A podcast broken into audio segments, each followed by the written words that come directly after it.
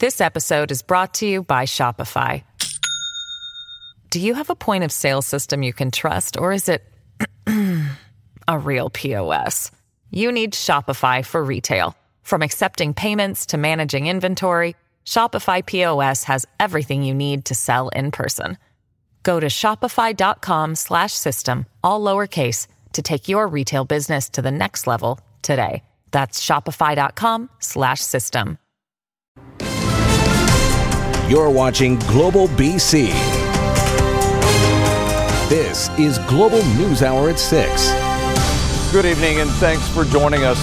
It wasn't just a school, but a community fixture in Kamloops for generations. That history went up in flames last night when Parkcrest Elementary burned down. Global's John Hua is in Kamloops. And John, the big question now is what do you do with 360 students who no longer have a school? Well, throughout the day here in Kamloops, people have been coming up to Parkcrest Elementary, first amazed no one was hurt, second astonished that there's so little left. For students, it's the dream of what their school year was supposed to be. For staff, it's the heart and soul and hard work they've put in up to this point. As the smoke rose and the flames filled every classroom of Parkcrest Elementary, it all just disappeared into ashes. Cameron Exelby says she couldn't help but watch as her hopes for the school year burned to the ground. It hurts a lot. Just watching all those classrooms you've been in and all those memories you made just up in flames. The fire broke out at about 5 o'clock Thursday evening, the blaze gutting the building from the center out. And you could just hear the, the flames just whistling and sparking. The aftermath the following day hard for many to see. A cornerstone of their community, a crumbled mess. Really tough. I went to this school actually, so it's I have so many memories at this school, my sisters, everything. A cause for the fire has yet to be determined. Short-term plans on where 350 students and 40 staff can go will hopefully be announced next week.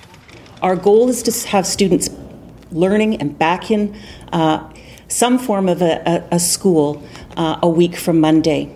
Parents will have to make other arrangements at least until then, but that's where the community has stepped in. Today, people offering up uh, daycare, uh, take anybody in, the Boys and Girls Clubs. So, I mean, everybody's really coming together. And As for the future of Parkcrest Elementary, the province says it will get the necessary help to rebuild. Our capital division and the Ministry of Education will work with the school district, will work with the city of Kamloops, who I know will have an interest in expediting permits and clearing the way to get to get a new school. For now, the focus is on the staff who poured their souls into the materials lost in the fire, and the students who are in need of some stability at the start of this school year. John Hua, Global News, Kamloops. Now, whatever happens in the short term, Chris, whether it's moving everyone to another site or using portable trailers, the school district is hoping to keep the staff and students of Parkcrest Elementary together. And parents say if this can be done, that's a huge positive amidst this terrible loss. All right, John, thank you. Some shocking numbers out tonight show just how many times parents of special needs students in BC are told their child can't come to school. As Catherine Urquhart reports, it's a side effect of staff shortages, and it can be devastating for families. Around the province, kids are back in school, but not all kids. Some children with disabilities are already being told to stay home. Kids with disabilities are not provided an education. What are the consequences to that? Nicole Kaler has spent the past year collecting online data from parents. Her exclusion tracker reveals troubling numbers more than 3,600 instances of kids shut out of the classroom. When we say exclusion, um, we're talking anything from kids not at school at all, some kids are just sent home, no plan for ever returning, to having a reduced school day constantly. So some kids only go to school up until noon. Key issues include not enough education assistance, insufficient training, and lack of continuity. We got to get better together. Uh, I certainly uh, want to hear uh, from parents from this organization and others about where there is further room for improvement. For some families, it becomes too challenging, so they pull their kids out of public schools. The hours that he was attending were, were so few that it just didn't make sense for us to continue. Nicole Kaler says she'll persist in collecting exclusion data, but she says the numbers only tell part of the story. A lot of our parents aren't able to keep their job or manage to keep their job because they're constantly being called to pick up their children. And, um, you know, it really forces us into difficult financial situations. Um, the impact of that is something that families never really recover from. Catherine Urquhart, Global News. Police are investigating another fatal shooting in South Surrey overnight. The area has been shaken by a number of recent violent incidents. A 46 year old man in this case was shot and killed inside a home in what's believed to have been a domestic dispute.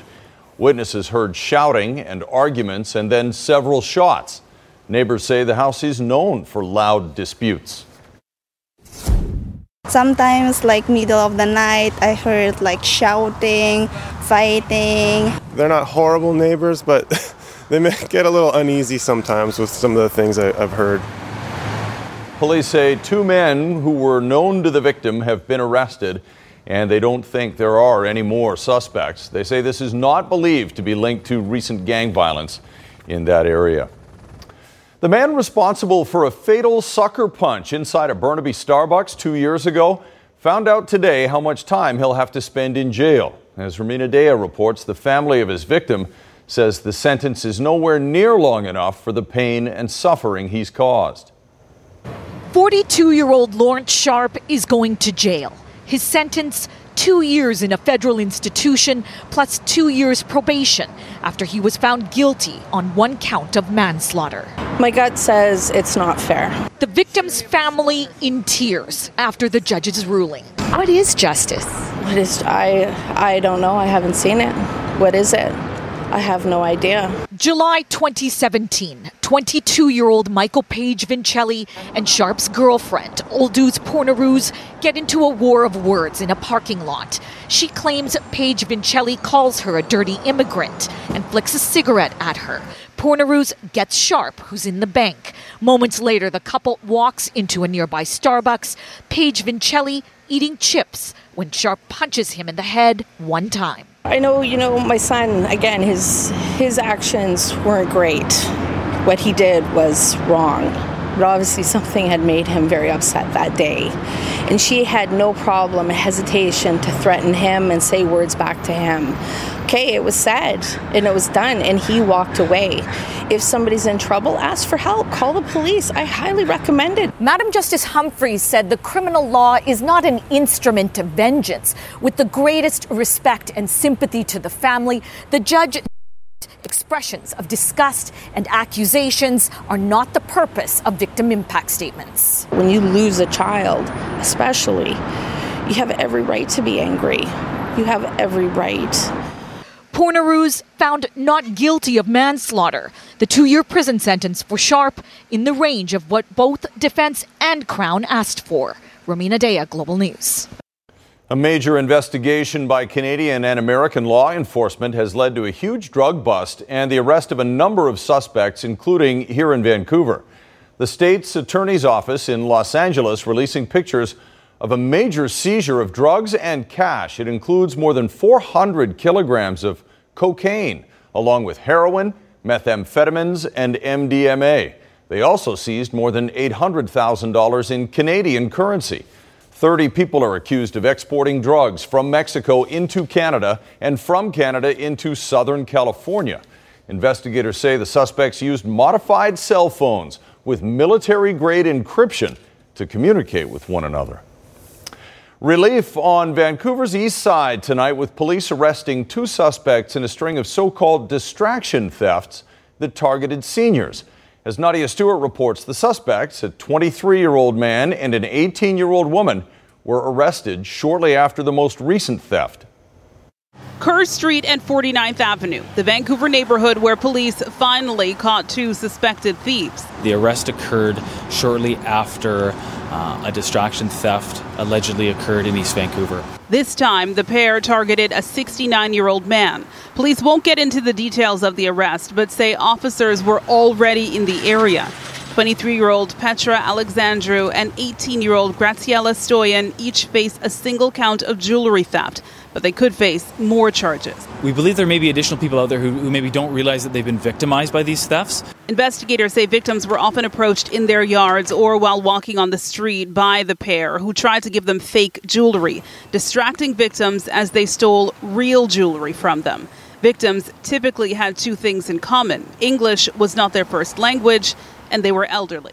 We did have some break ins. Queenie Chu says the elderly are too often victims of crime. At the seniors' housing facility her nonprofit organization manages, they recently had to replace this fence. There's the spikes uh, on the top as act as a deterrent. After thieves climbed over, robbing residents and staff inside on more than one occasion. While the pair arrested aren't suspects in this case, she's relieved to hear they're in police custody. This is uncalled for, and I think we all needs to uh, be very, very uh, super careful with uh, some of the suspicious activities going on in a neighborhood. As for the pair arrested, police believe the number of victims could climb into the double digits. It's also possible there are more victims outside of Vancouver. Nadia Stewart, Global News. On the news hour as well. Right now, though, the city of Vancouver has unveiled its options for significant changes to one of its bridges. Believe it or not, the Granville Bridge is underused, and so the city wants to encourage more use by cyclists and pedestrians. Jennifer Palma looks at the six possibilities you get to choose from. It's more than 60 years old and needs a facelift. The Granville Street Bridge is preparing for a redesign. It's kind of a scary bridge right now. Can be a little bit safer for bicyclists. The massive eight lane span is a Vancouver artery, helping to connect downtown to other municipalities. More than 65,000 cars use it, and more than 25,000 transit trips are made in a day. Now, through a second phase of consultation, the city wants you to help create a special space that can also accommodate pedestrians and cyclists safely. The biggest message we heard was that something needs to be done. Nobody likes how walking and cycling work across that bridge, and that there's lots of opportunities for improvements. You're being presented with six options. There had been more than 20. Each takes two lanes of traffic to be repurposed for bikes and pedestrians. Two of the options look at the west side of the bridge being redeveloped. The first costs 20 to 30 million dollars or 30 to 40 million dollars for the west side plus design with an upgraded east sidewalk. Options 3 and 4 look at the east side of the bridge being changed. Option 3 costing 20 to 30 million dollars, while the East Side Plus design comes in between 25 to 35 million dollars with an upgraded west sidewalk. The most unique design is this one, the raised center. It's also the most costly at 45 to 55 million dollars. As for option 6, it has bike lanes and sidewalks on both sides of the bridge like the Burrard Bridge, costing 20 to 30 million. The city says none of the designs will impact traffic volumes. So taking removing two lanes, as long as we deal with the intersections at either end well, uh, should have no uh, impacts to the capacity of the bridge for carrying motor vehicles. The second phase of consultation runs through September, then a third phase will be held later this year. Staff will present recommendations to City Council in early 2020. Jennifer Palma, Global News. The City of Vancouver and Vancouver Coastal Health say a new outreach pilot program is helping break the cycle of drug overdoses. The program was based on the belief that while drug users might not want to discuss care options immediately after an overdose, they might be more receptive a few days later. Over a one week period, 22 overdose patients were contacted, and all but one agreed to meet with the outreach team that could direct them to treatment programs. We've realized that not everyone who has an overdose ends up in a hospital emergency department, and the firefighters here know this. They attend an overdose, is reversed with naloxone, and people choose not to go to hospital. These people might be lost to the type of support that they could be receiving without this kind of new initiative. It looks like Vancouverites frustrated with the tent city in Oppenheimer Park won't be getting any relief anytime soon. The Vancouver Park Board announcing today it will not go to court to clear the park, and instead, it's calling for the creation of a task force to address homelessness. Jill Bennett has reaction. Has it ever been this bad? No, not at all. Not at all. It's worse, very bad. Lionel Langan has been working across the street from Oppenheimer Park for years. He says this past year he's lost about $8,000 in stolen tools. Some he later recovered in the park. I could cry. I feel like crying. I feel so. I feel so sad. The park board has decided it won't be seeking an injunction to remove tents from the park. Instead, it's calling for a multi jurisdictional task force to come up with solutions. We need to be creative. We need to be bold. Taking people out of Oppenheimer Park will mean that they're going elsewhere. It doesn't mean that we've solved homelessness because they're not in Oppenheimer Park. They will be going onto the streets. Excuse us, guys. In 2014, the park board did get an injunction that led to the clearing of the park, but Mackinnon says things are different this time. In 2014, the city took over a motel, and there was space for everyone. There's not space for everyone today. Former park board chair and current commissioner John Coupar voted in favor of an injunction, saying allowing tents at Oppenheimer Park to stay sets a dangerous precedent. I think our parks uh, will uh, soon be occupied across the city, and I don't think that's what residents expect from their elected representatives in the park board. What a lot of people don't expect is this being allowed to continue indefinitely. But it appears that's the case as the problems get worse people are feeling more intimidated to go to some of these parks than they have in the past. And so, what can we do to clean them up and make them safe for everyone is kind of the messaging that I want people to talk about. And I like the fact that we're going to put people together from all different borders of government to try to come up with solutions um, immediately to deal with this. Jill Bennett, Global News. A Vancouver Island couple fighting to keep their popular restaurant alive say they are closing the doors forever on Sunday. They've lost their battle with the inflexible bureaucracy of the Agricultural Land Reserve. And as Aaron McArthur reports, they're devastated. It's lined up out the door at the Rusted Rake. Outside, people are making their own parking spots. It's the last weekend for this Nanoose Bay staple, forced to shut the doors because of government inflexibility. Food's amazing, service is great, so friendly and personable. And a tremendous amount of effort by a young family young entrepreneurs sticking their neck out. The Rusted Rake restaurant has been operating on the farm for years. The Agricultural Land Commission says that's not an approved farm use. The owners went so far as to spend hundreds of thousands of dollars on brewery equipment, an approved use of farmland. But in the end, even that wasn't allowed. 15 people lost, lost their jobs today, inclu- including myself. Who is to blame for this?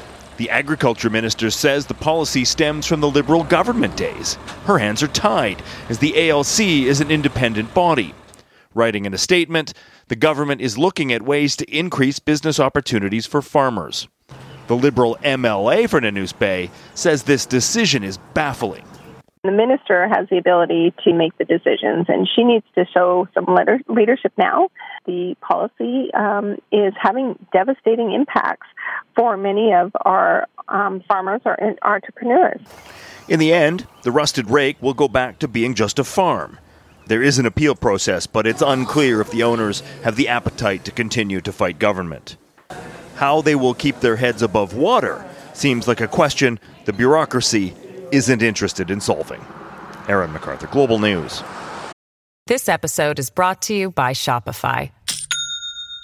Do you have a point of sale system you can trust, or is it a real POS?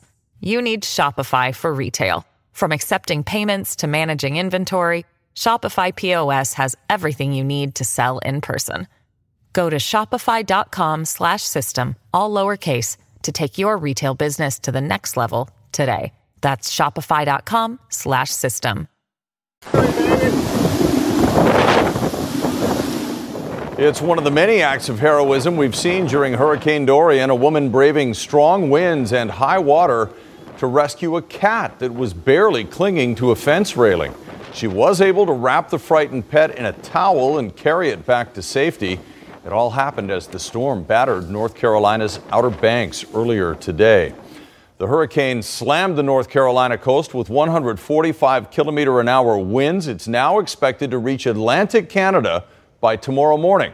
In the Bahamas, the death toll of 30 is expected to grow dramatically, and aid workers are struggling to get supplies to the hardest hit areas. Follow the instructions. Tonight, the Bahamas facing a new threat. With conditions deteriorating and thousands unaccounted for, frustration is boiling over. Don't allow us to suffer anymore by staying here another night. Home after home destroyed. I got my two boys, my wife, and I, and we don't have nothing now. On Abaco Island, everyone we met, including Nicole Evans, says help can't come fast enough. Now there's no more my shower. Nothing? Nothing. Our hose gone, everything gone. We visited the town of Marsh Harbor on Abaco Island. A little bit food and a little bit of water for now, but how long that go to last us? You see? That's, that's, that's, a million, that's a million dollars question now. Here in the Bahamas, the buildings have to be built to withstand a Category 4 hurricane, but just a quick look around in any neighborhood shows you the difference with a Category 5 and what it can do. The Coast Guard rescuing more than 200 people so far. The critically injured airlifted to safety. But the Prime Minister pleading for patience. We can't move all of you at one time, but the boats will be coming in. Okay? Boats will be coming in Okay on aircrafts. Others pitching in. Royal Caribbean Cruise Line turning nearby ships towards Grand Bahama, dropping off tens of thousands of meals. Ferries now going to several islands, transporting hundreds to safety. Many crowding the docks to get out. As Bahamians, we have to band together. That's how I grew up. That's the Bahamas that I know. A country coming together to keep their paradise from falling apart. Morgan Chesky, NBC News, Abaco Island. It is still a massive storm, and as we mentioned, it is heading to Atlantic Canada as well, where a hurricane warning is in place. Meteorologist Kristi Gordon joins us now with the latest information. Kristi. Chris, it's a category one right now, but as it makes its way further north, it actually has the potential of regaining strength to a category two by the time it heads towards Yarmouth. Uh, it will likely make landfall near Halifax, but it will cross Nova Scotia potentially as a category two, crossing PEI as well throughout the day tomorrow. And the impact could be quite significant. West of the eye of the hurricane, significant rain. That's for New Brunswick as well. 150 millimeters potentially in the next 24 hours. East of the eye of the hurricane, strong winds, 150 kilometers, kilometers kilometers an hour, potentially even stronger. Surge of one meter, waves of seven meters. So people are urged to stay away from rivers and streams and of course, away from coastal regions as well. Now, this could be the strongest hurricane to hit this region since Juan back in 2003. Now, when I come back, Chris, we'll talk a little bit about past hurricanes. What are the what were some of the strongest to hit the region and when they actually occurred? All right. Thank you very much, Kristi. Troubling for sure in Atlantic Canada. Look forward to that. In other news, tonight, U.S. federal prosecutors want actress Felicity Huffman to spend one month in jail and pay a $20,000 fine for her role in the college admission scandal. Huffman pleaded guilty earlier this year to committing mail fraud and to paying an official to boost her daughter's SAT score. A judge called Huffman's conduct, conduct deliberate and manifestly criminal. After her time in jail, she'd be placed on supervised release for a year. Huffman will be sentenced next week. And in Health Matters tonight, an urgent new warning tonight from health officials in the United States about e cigarettes. They're urging the public to simply stop using them after 450 cases of severe lung disease and five deaths associated with vaping. Most involve otherwise healthy young people. Many of those sickened say they used marijuana vaping products containing THC. Still, health investigators say much more testing is needed to determine exactly what is that's making what it is that's making people sick. Proof you are never too old for dreams to come true. A 74-year-old woman in India has given birth to twins. She and her 82-year-old husband had been trying to have children for 57 years, and she surprised everyone by conceiving in her first round of IVF. The girls were delivered by cesarean section the husband, though, suffered a stroke hours after the twins were born. He apparently is recovering in hospital. It's a race to the top, man versus machine. We'll tell you how this competition involving an Olympic athlete ended, coming up right after Kristi's weekend weather forecast. But just before we get there, scientists are closely monitoring an, an environmental phenomenon along the west coast that could pose a threat to sea life. It's similar to what was known as the blob back in 2014, ocean temperatures rising two or three degrees. And while that may not seem like a lot, it can have serious consequences. There's something unsettling forming in the Pacific Ocean off our coast. It's kind of like a mass that keeps getting bigger and bigger. It's... Right name, wrong menace. I think it was called the blob because it was a big warm patch of water out in the ocean. We've seen it before 2014 that there's already another as a symptom of climate change. The red coloration here indicates warmer water, and in this case, two and a half to three degrees warmer than the long term average. The heat can drive out or kill any number of indigenous marine species and attract foreign ones that compete for food and prey on local fish. So one of the things that, that has been observed is an increase in some of the southern fish species and uh, and also squid species like Humboldt squid. These can actually predate on the juvenile salmon. The heat can also stress salmon, making them more susceptible to disease. As for their food, tiny zooplankton. It has this, this droplet in, the, in that it uh, holds in its body that is full of oil, and this is an energy store that it uses to survive the winter. But the northern zooplankton can't handle the heat and are replaced by warm water species that don't have the nutritious fatty acids that juvenile salmon require. The, uh, the neural development of the fish is not quite as, as uh, as um, as good, and so, for instance, that can affect their swimming behavior, their vision. There are many species of flora and fauna that are negatively impacted by marine heat waves. The effects will be most obvious if the blob makes it from the open ocean to our coast. So we're waiting to see um, as, as what happens as we get into the, the transition to, to winter months. Will this warm water dissipate or will it move on to the coast? And, and that's what we're really keeping an eye out for. Linda Aylesworth, Global News. You know who else is keeping an eye on that? Kristi Gordon.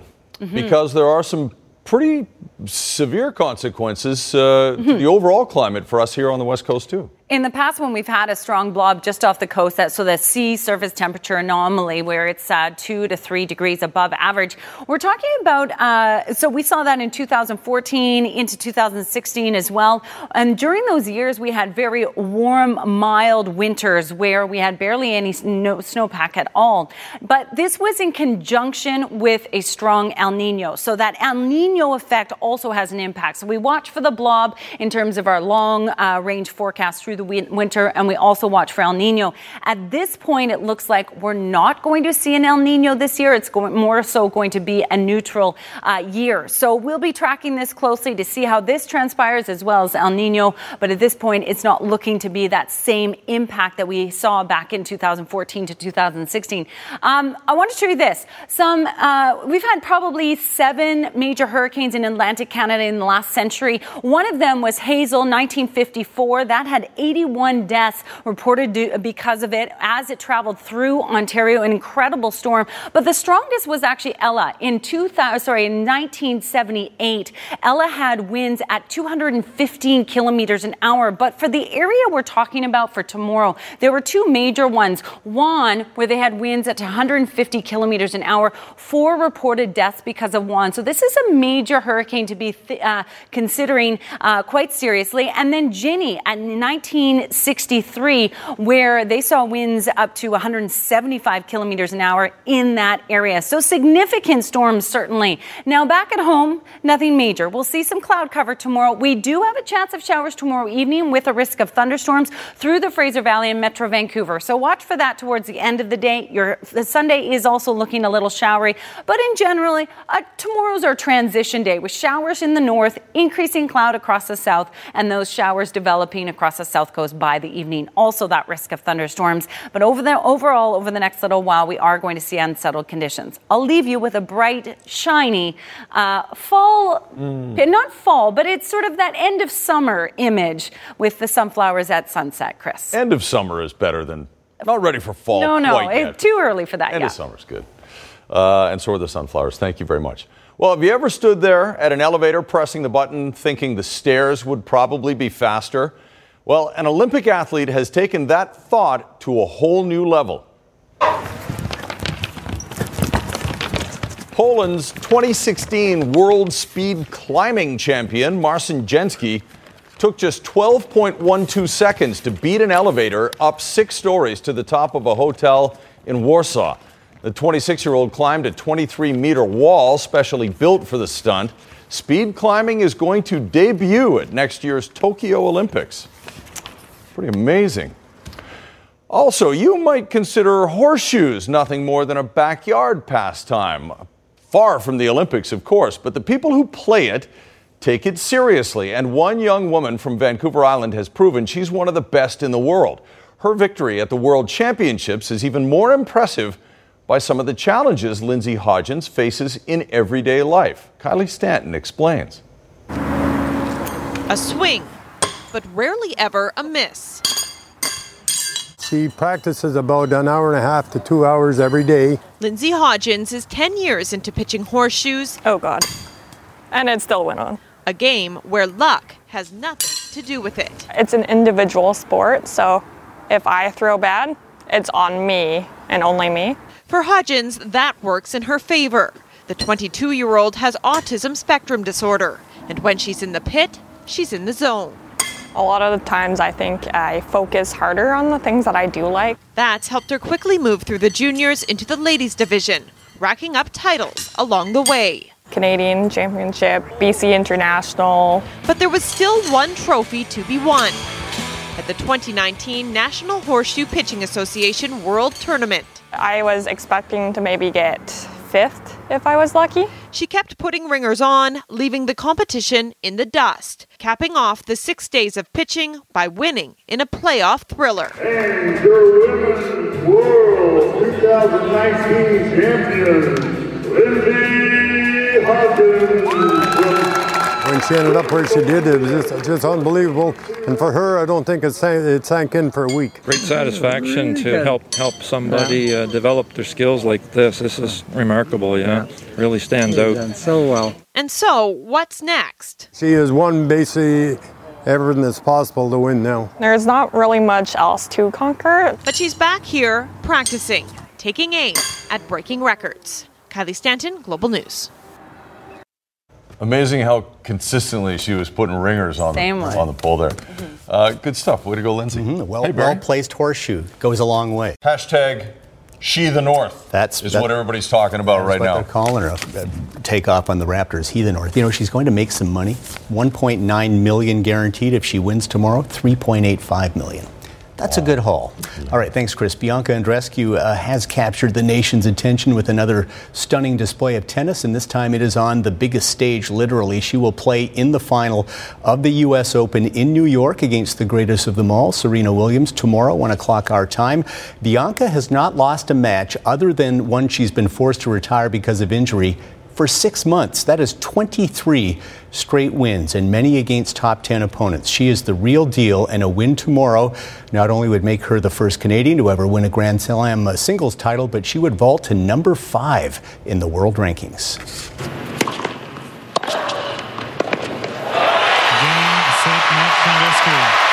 Two sets to love, 7 6, 7 5.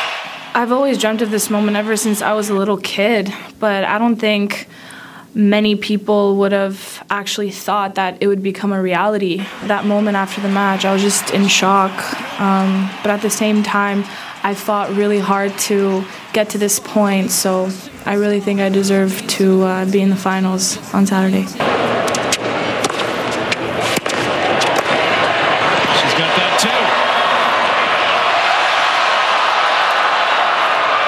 Unbelievable. I think it's just inside of me somehow. I think it's just my passion for the game as well. I don't like to lose. so I just try my best every match. I expect a lot from myself. Um, so I think that pressure also helps me do best, do my best in matches.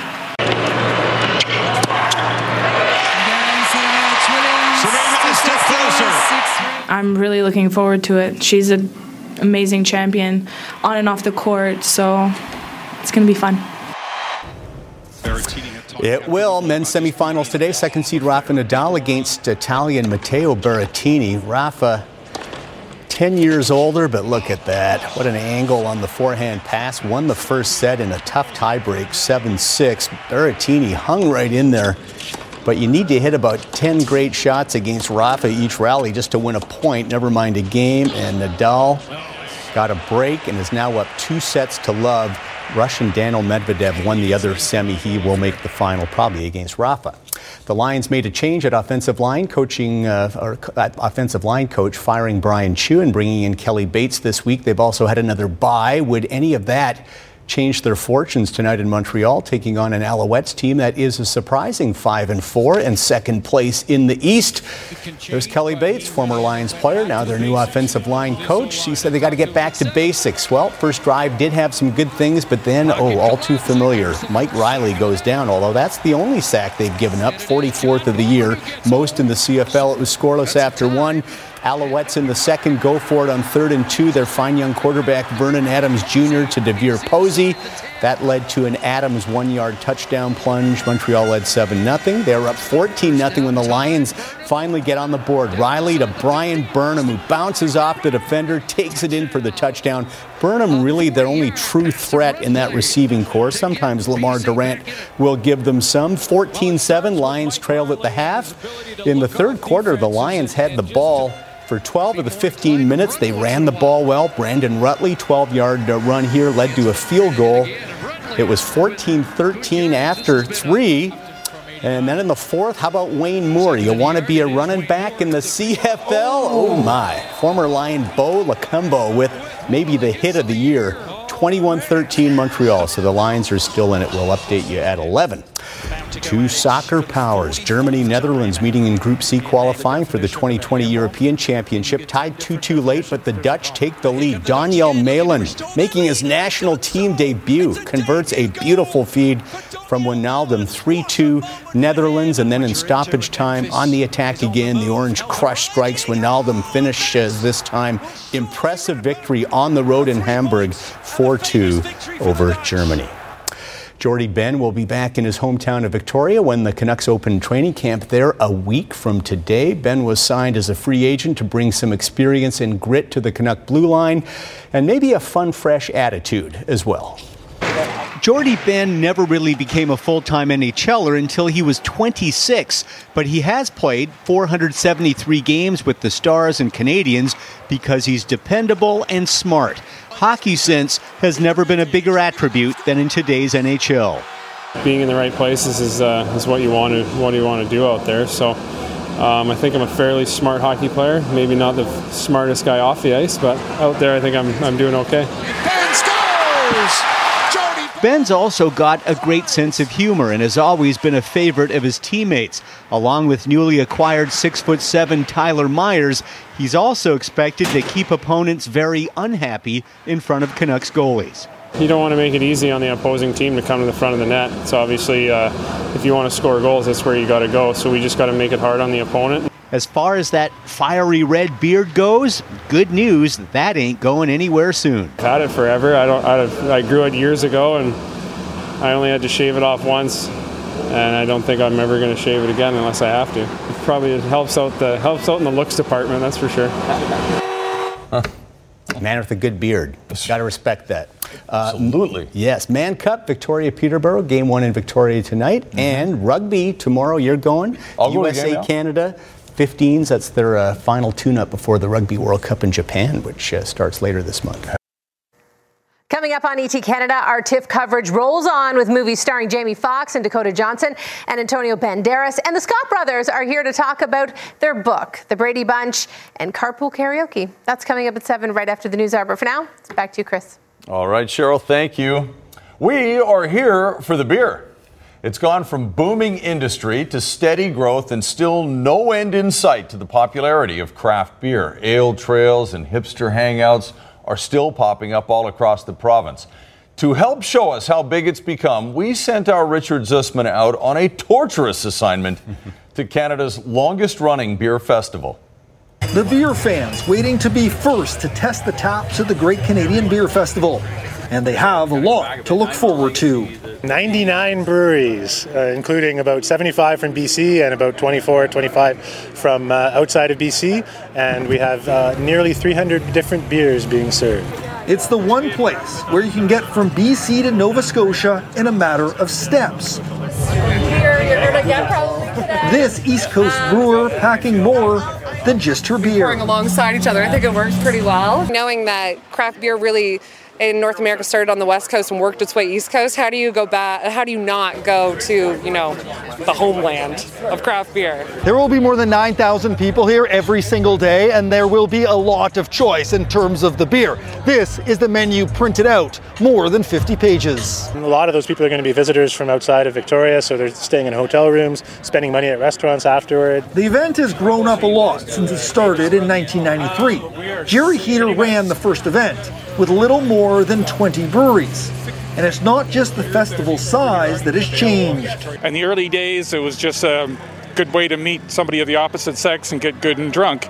If you were tasting some craft beers along the way, great. But now we've got a, an entire generation of people growing up since those first years who have grown up with craft beer and they know it and they love it. According to the Campaign for Real Ale, a craft beer advocacy group, nearly 30% of all beer purchased in British Columbia is now craft. Anytime people have an opportunity to try what is unique to different regions and different areas um, is always a great opportunity. The festival runs until Saturday, and these beer lovers will use until then to try as many of these nearly 300 beers on tap as possible. Richard Zussman, Global News, Victoria. Poor guy. Looks like they had a nice day for it, too. Yeah, absolutely. Nice. Is Mhm. Bit of a change coming though, right? Yes, unfortunately, we are expecting more cloud tomorrow. Uh, tomorrow evening is the one thing I want to mention. By the evening hours, Fraser Valley and some parts of Metro Vancouver, eastern sections in particular, could see showers and a risk of thunderstorms. And then Sunday, we are expecting unsettled weather. The key, though, Monday and Tuesday, that's sweater weather, in my opinion. Well, it is, isn't it? Yes, already. We got that golf tournament, CKNW Kids Fund, Oh. Take a Swing golf tournament on Monday. So we're going rain or shine. If you, right. you signed up, we're, we're going to do it for the kids. For the kids. Have a great weekend, everybody.